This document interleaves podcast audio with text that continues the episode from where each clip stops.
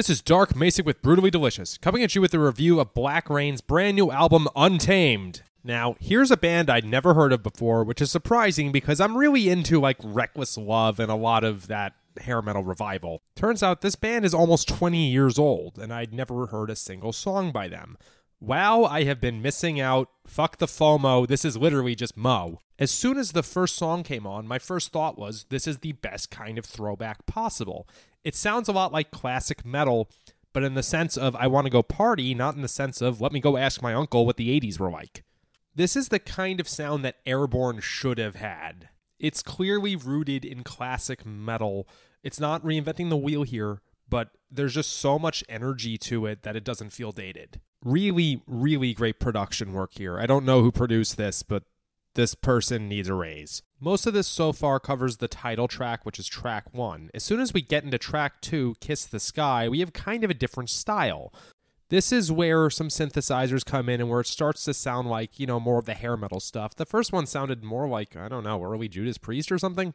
The album as a whole blends these two styles masterfully. The end result is kind of in vein with like Battle Beast or Beast in Black in terms of heavy as hell, but also poppy. The vocals here really remind me of Sebastian Bach. I had to ask myself whether he was guesting. That is high praise, by the way. The song Demon has a great chorus that kind of reminds me of Trixter. That's a band that I actually do have a very big soft spot for that I think, had they come out five years earlier, would have been considered one of the greats. Similar deal with Set the World Afire, less Trixter there, but more just really good 80s stuff. So I think the title track is the best song on the album, but I need to give runner up to Neon Drift. This song is just killing it straight through. Very, very close contender, though, for Blade of Love. I love this song. It was so heavy. Again, very much like in that Battle Beast vein. Not much of a hair metal song, but just such a great modern metal song. And one last shout out Raise Your Glass. Great song, great chorus. So I gotta say, this is a really wonderful album. This is definitely going on my phone and is to be rocking in my rotation for at least a month. Totally annoyed I did not discover these dudes sooner. Hopefully they'll be on Monsters of Rock or something. I know they book Reckless Love and Hardcore Superstar in that scene, and these dudes would fit right in. I can just only hope they bring it live the same way they do in the studio. Rock on, guys.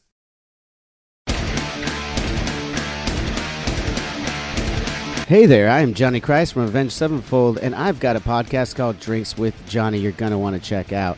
I sit down with a bunch of different people from all different walks of life, from professional wrestlers to actors, comedians, fighters, musicians, everything in between. I'm just looking to make some friends and have a good time doing it. So if that sounds like something you're into, go check out Drinks with Johnny, streaming everywhere now.